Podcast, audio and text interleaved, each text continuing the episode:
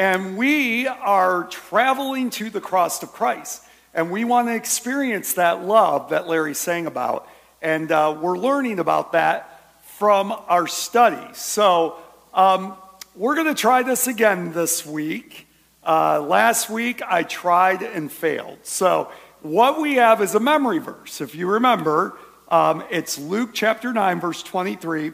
I have to tell you, Evan, who's really good at Bible quizzing, was home for a couple days from Trevecca. He had to get on the road early this morning, try to beat the snow to get back, or he would be here today.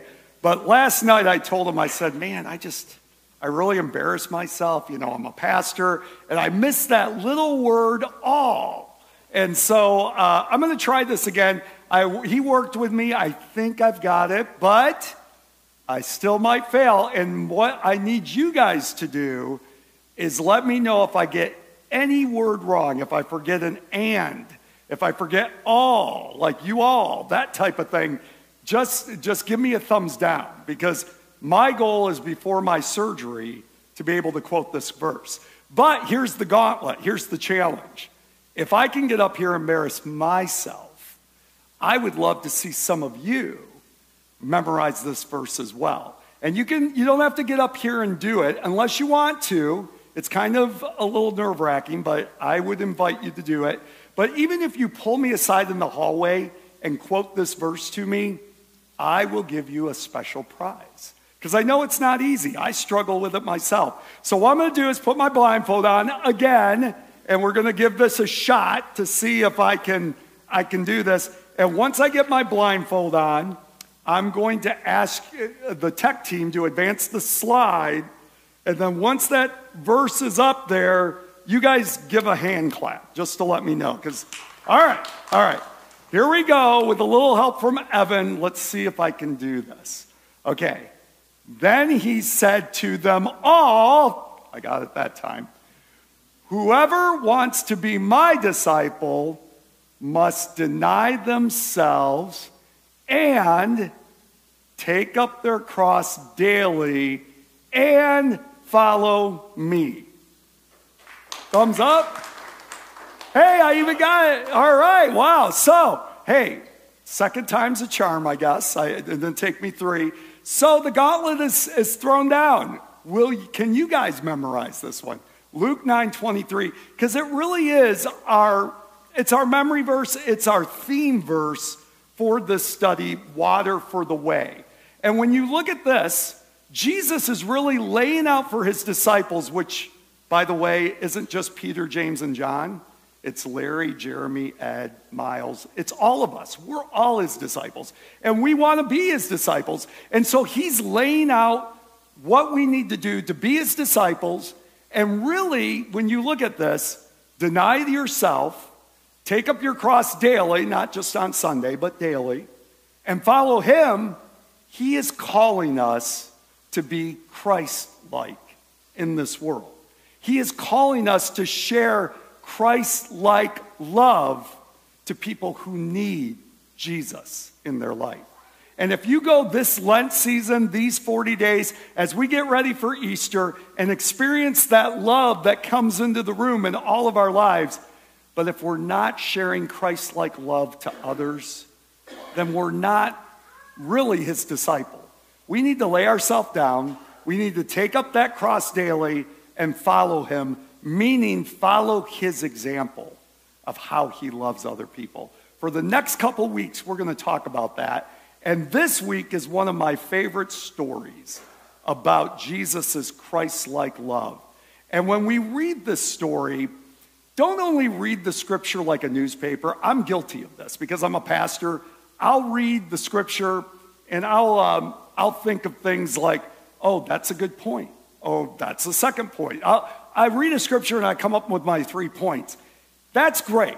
I, I think it's good to kind of analyze God's scripture, but we should also read it in a different way too. There's a way you can read God's scripture where you immerse yourself into the story. I remember doing this as a kid. When I would read the Hardy Boys, I became one of the Hardy Boys when I was young.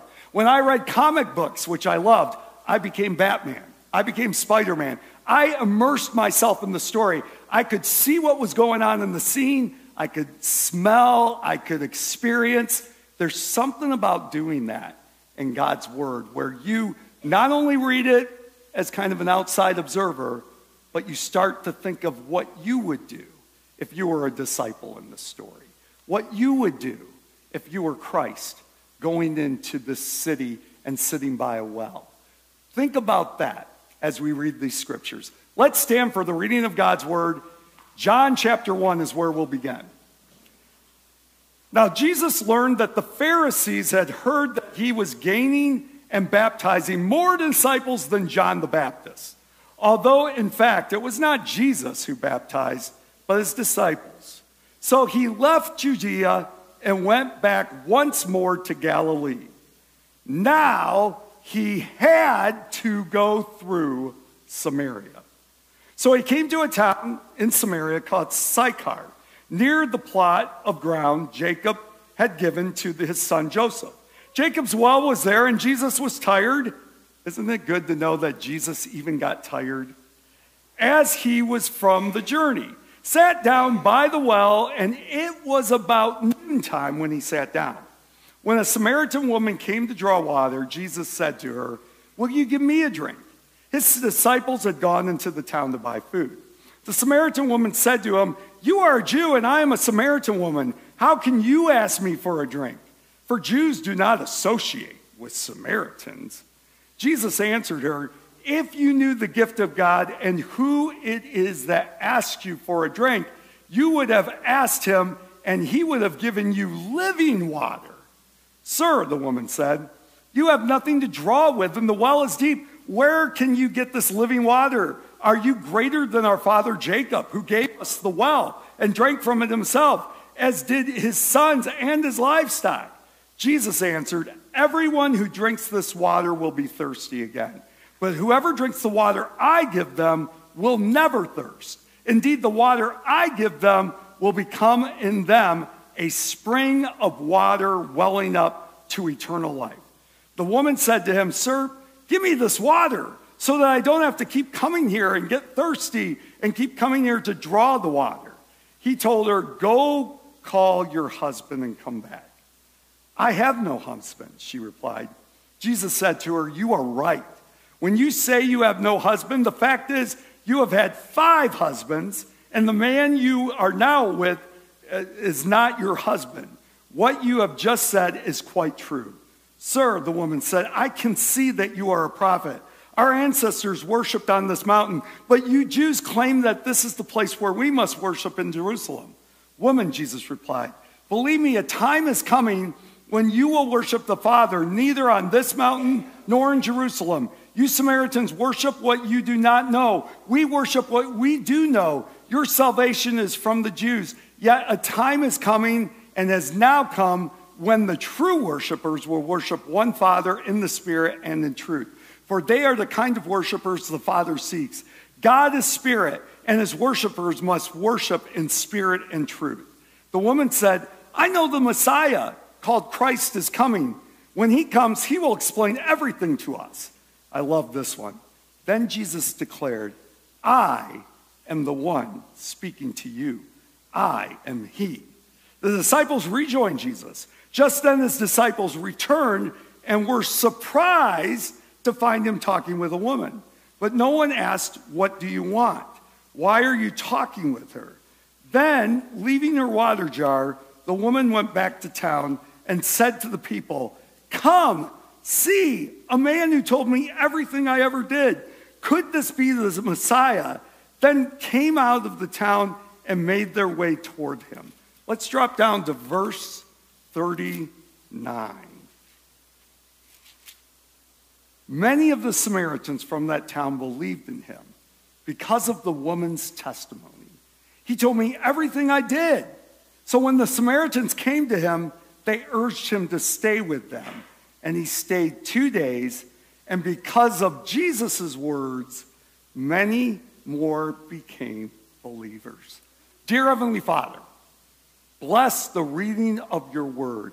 Help us to see ourselves in this story.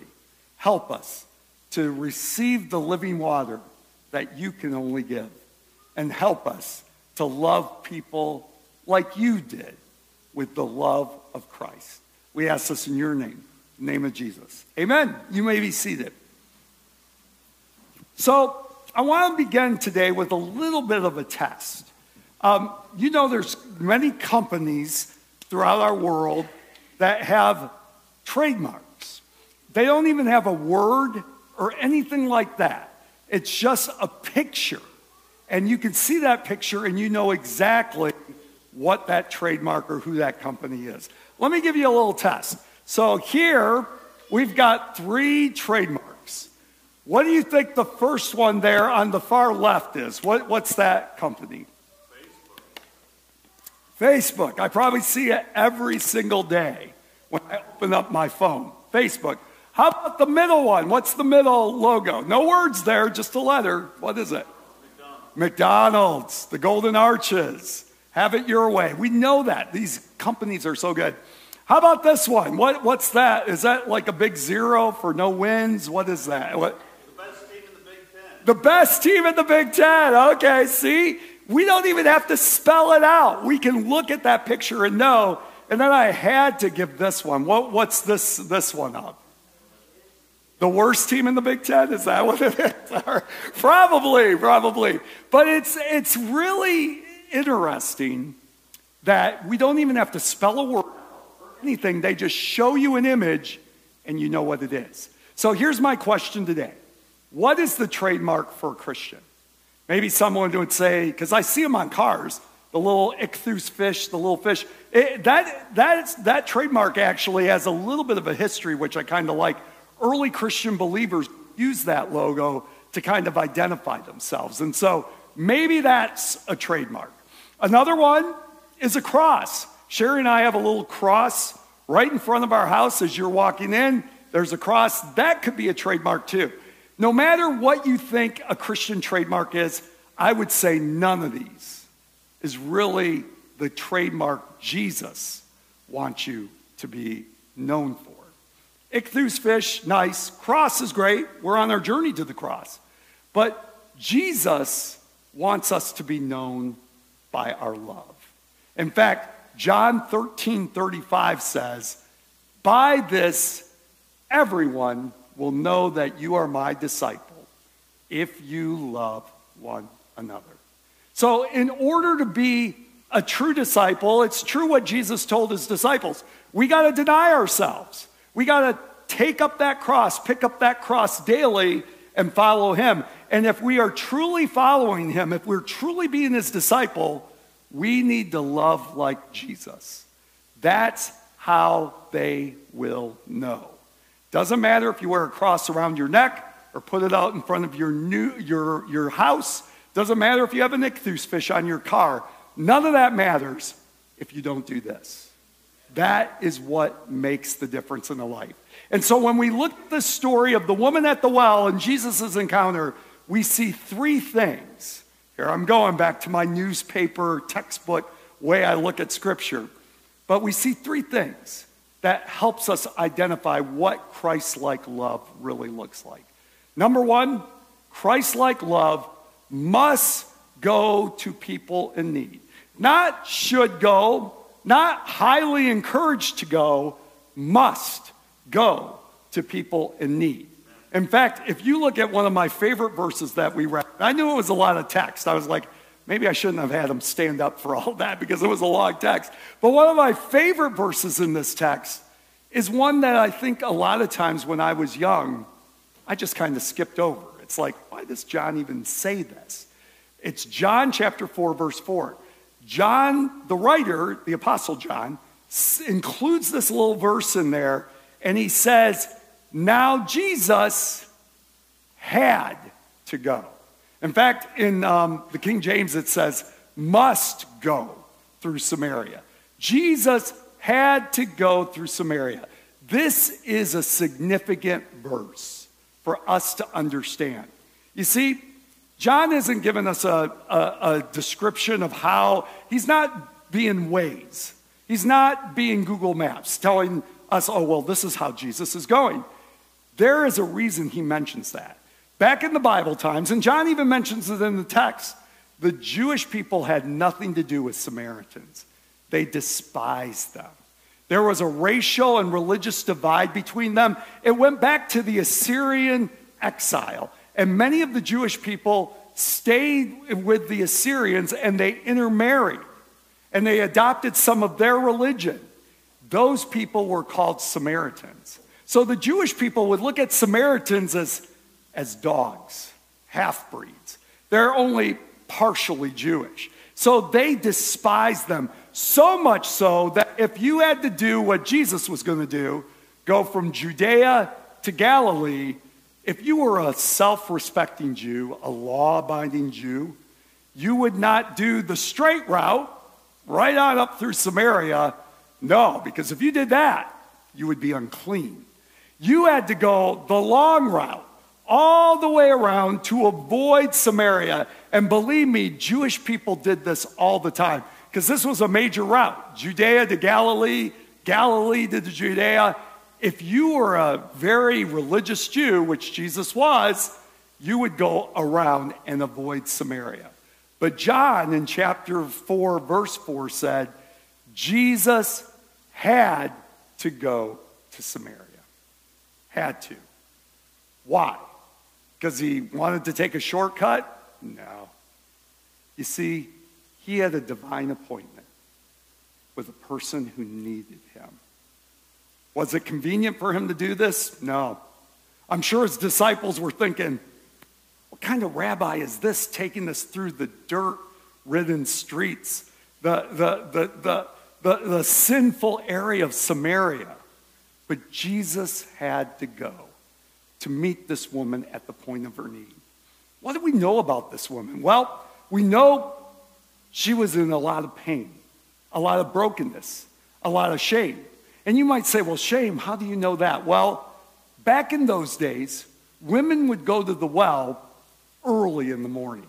That's when they would go, before the heat of the day, so that they could go get their water, they would talk, it was a social type of outing. You would catch up and see how Betty's doing, how, how Kay's doing, how the family's doing. You would have all this dialogue. They'd get their water, go back, and before the heat of the day came, they had everything they needed for the rest of the day.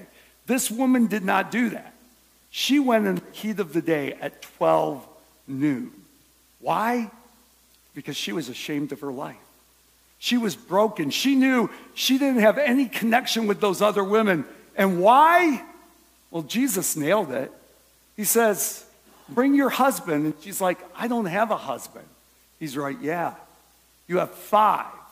And the one you're living with now is not your own. You see, when we have an encounter with Jesus, he gets to the very heart of our pain and brokenness.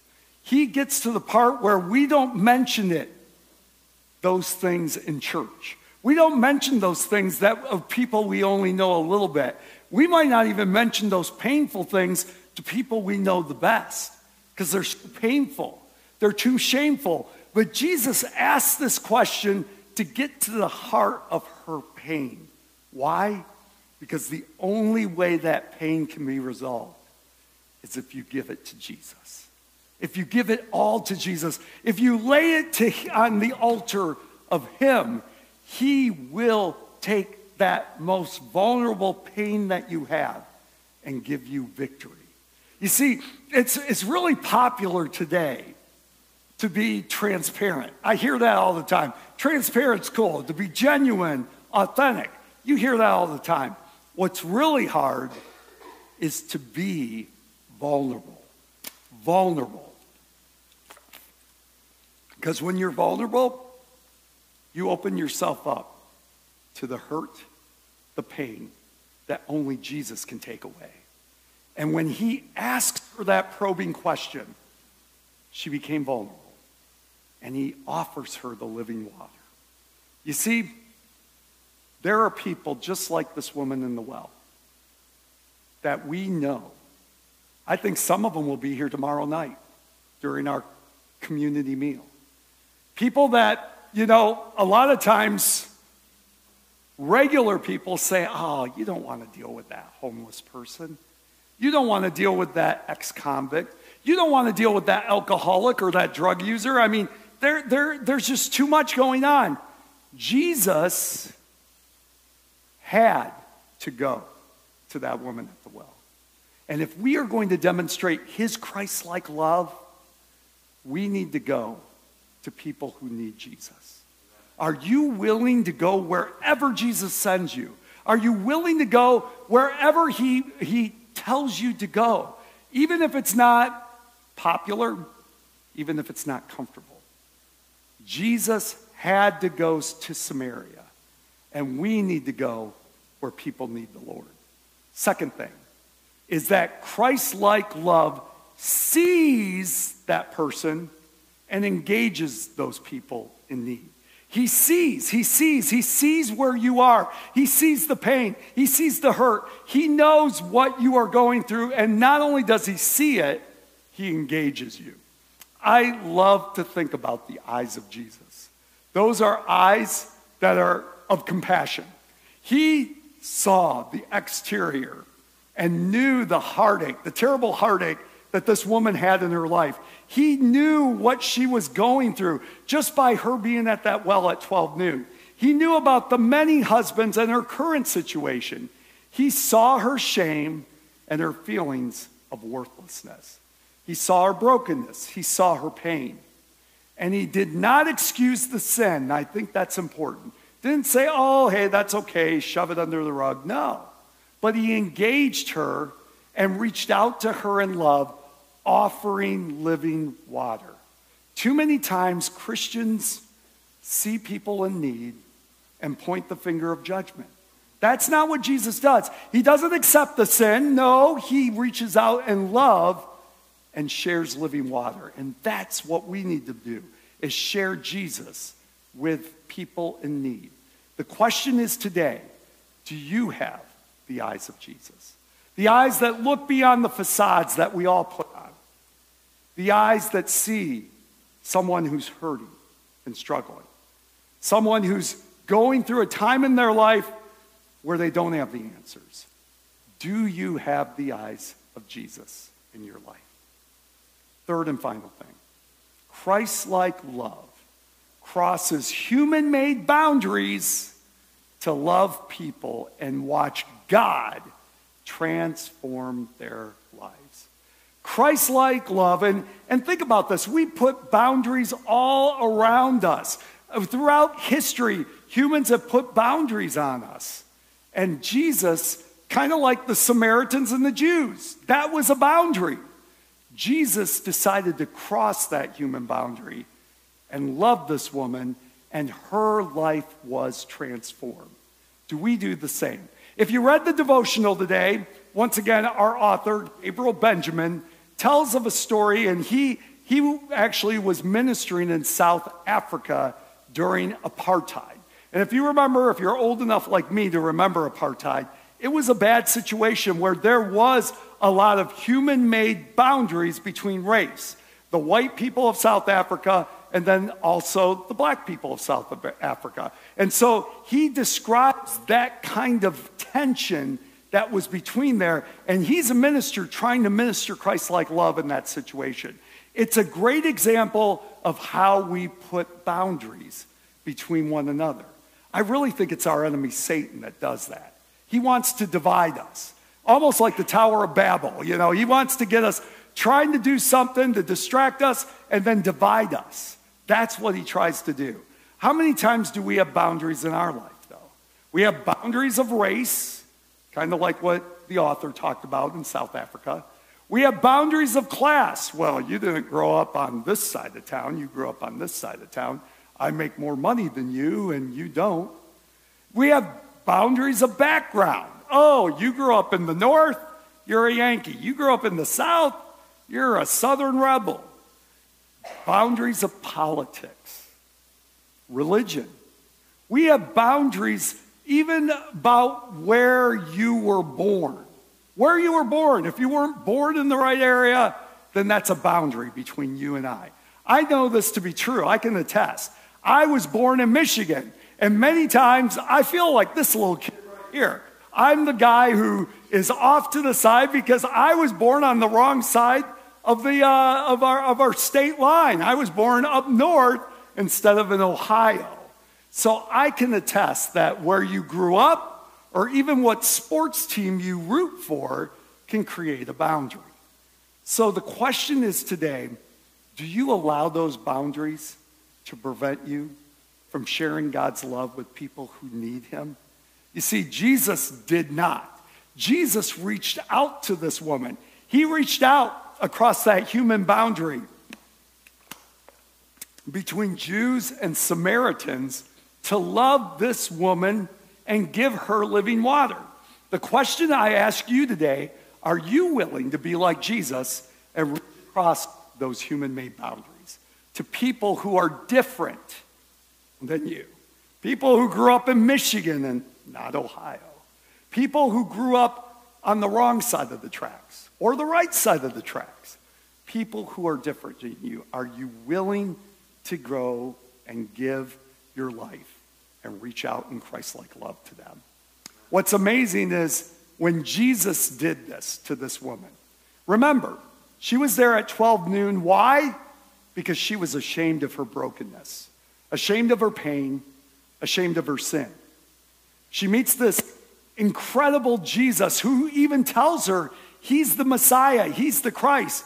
And it lights such a fire under her she exchanges her shame for boldness. Look at what verse 39 says. Many of the Samaritans from that town believed in Jesus. Why?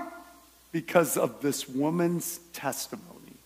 He told me everything I ever did. You see, when we reach across boundaries, when we reach out to people like this woman who needs Jesus, the result is transformation. Not only of that person's life, instead of being shameful, she's boldly sharing Jesus with others, but the entire town heard the story of Jesus and wanted to come and see who this guy was. That's the kind of transformation that takes place if we're willing enough, brave enough, courageous enough to reach across those boundaries and share Christ like love with people. I want to close by telling you a story because I think every person is different, every person has a story. But this is a story about a little child. And this child grew up in the church. This child got saved when they were only seven years old. They went to children's church, vacation Bible school. They, they just loved church. Every time the church was open, this child would never miss it. Never miss it. In a million years, this child loved church, loved Jesus. I, I love it when our kids come up. Like next Sunday, when I do my family devotion, I love kids like that because that's exactly what this child was like. They loved Jesus, they couldn't wait to live their life for Jesus. Then this child turned into a teenager. Have you ever been a teenager? It's kind of a rough time. I know I've been there, and it was rough. But this child turned into a teenager, and something happened. This child began to rebel against the Jesus that showed love to this child. Began to rebel, got into the wrong crowd, and by the time this child was in junior high, they were drinking alcohol almost every weekend by the time it was high school, this child would go grab a fountain drink from McDonald's, maybe, and put alcohol in that fountain drink and go to school almost every single day. This child was on the path to alcoholism. This child completely rebelled against what this child knew when they went to church and got saved at seven years old. When they got saved, they were, they were saved. They were committed, but now as a teenager, they were in this backslidden condition and going down a dangerous route. This child started hanging out with the wrong crowd, and for a thrill, some of this child's friends decided to go to a, a mall and do some shoplifting. And before you knew it, this child who grew up in the church, saved at seven years old, was arrested for shoplifting. That's the path that this child was on. And it really took a turn in the matter of about five years. This child went from church to destruction very, very quickly. And it can happen like that, church. If you are not on guard, it can happen that quickly. Well, it was the New Year's Eve of the senior year of this child's high school career. And this child was, of course, at a New Year's Eve party, as you would expect, drinking not water, but a lot of alcohol, a lot of other things, completely drunk out of their mind. Ended up being about six o'clock in the morning, looked at the watch and thought, I better get home before my parents wake up or I'm going to be in big, big trouble. So this child got into their car. It was New Year's Eve day at that point, and it was a snowy back road. And this child's driving quickly to try to get home before mom and dad woke up. And as this child was running through the, the streets, the car, he, they lost control of the car, hit a snowbank, and immediately on impact, this child broke. Not the car, but the spirit. Right when that car hit the snowbank, something happened in this child's life. All those memories of church, all those memories of Jesus' love, all those, even as, as a teenager, this child can, can see many times when the child was out drinking, walking into the house and seeing mom praying for this child. And this child had grandparents who never gave up. Even though this child refused to go to church, they never gave up. And in the moment of impact on that New Year's Day, someone was with the Lord. It was a well. And Jesus came into that car, and this child's life was forever changed. Who would believe that that mixed up teenager on the path to alcoholism, lawlessness, a record of shoplifting would be standing before you today as a testimony of God's love that reaches beyond. You see, when we read the story and we just don't read it like a newspaper, I see myself as that woman in the well. My well was a car, 1977 Malibu Classic station wagon. It was, it was a boat. That was my well. And my brokenness, my shame, wasn't five husbands. It was a path to alcoholism. It was a criminal record. It was a path of destruction that I was on that if I wouldn't have met Jesus that day and rekindled my relationship with him, I guarantee you I would be dead right now because of the path I was on. But Jesus had to go to Samaria. Jesus had to go to Michigan in that car to offer me living water. What was your well? What was your well? Your well might not have been a 1977 Malibu. Your well might have been a bar. Your well might have been arrogance or a critical nature. Your well might have been a pew where you just went to church and went through the motions, but never had a breakthrough relationship with Jesus, the Messiah. The reality is, we all have a well. And Jesus dares to go to us and offer us living water so that we can have hope and life, have it to the full.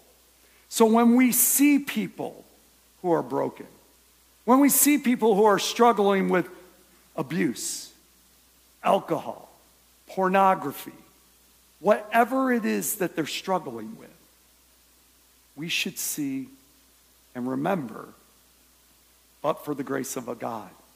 That's me. I was that woman at the well. And when we read a story from that perspective and we see what it must have been like for Jesus to engage, she knew he wasn't supposed to be speaking to her, but he engaged her. Why? Because he loved her. My question to you today is Do you know someone who's hurting? Someone who's at a well, who's broken, who's shameful, who's on that path to destruction. And the question I want to ask you today is what can you do to help that person?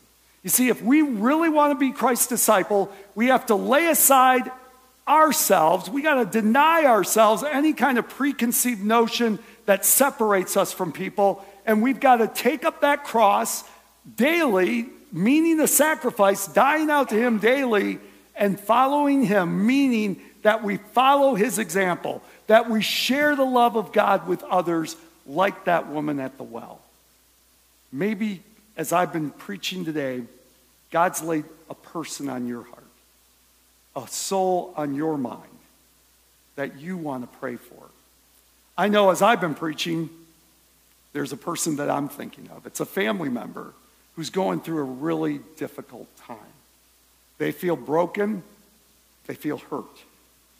And I just feel like today, I want to lay that name at the foot of the cross, and I want God to help me, whether it's through a text message, a phone call, an Instagram post, whatever it is, help me to go to Samaria and meet that person where they are.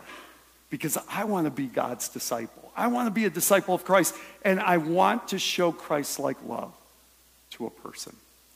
The tech team's going to play a video, and it just simply says, What can I do? And if God's laid a, a person on your heart or mind, this altar's open. Feel free to join me. I'm going to be up here praying for this family member I just told you about. And I know that God can help me reach out. I'm so glad I had a godly mother who never gave up on me and godly grandparents that never gave up on me. And I'm so glad Jesus had to go and meet me at the point of my need. We need to do the same in Christ like love for others. If God's laid someone on your heart, this altar's open.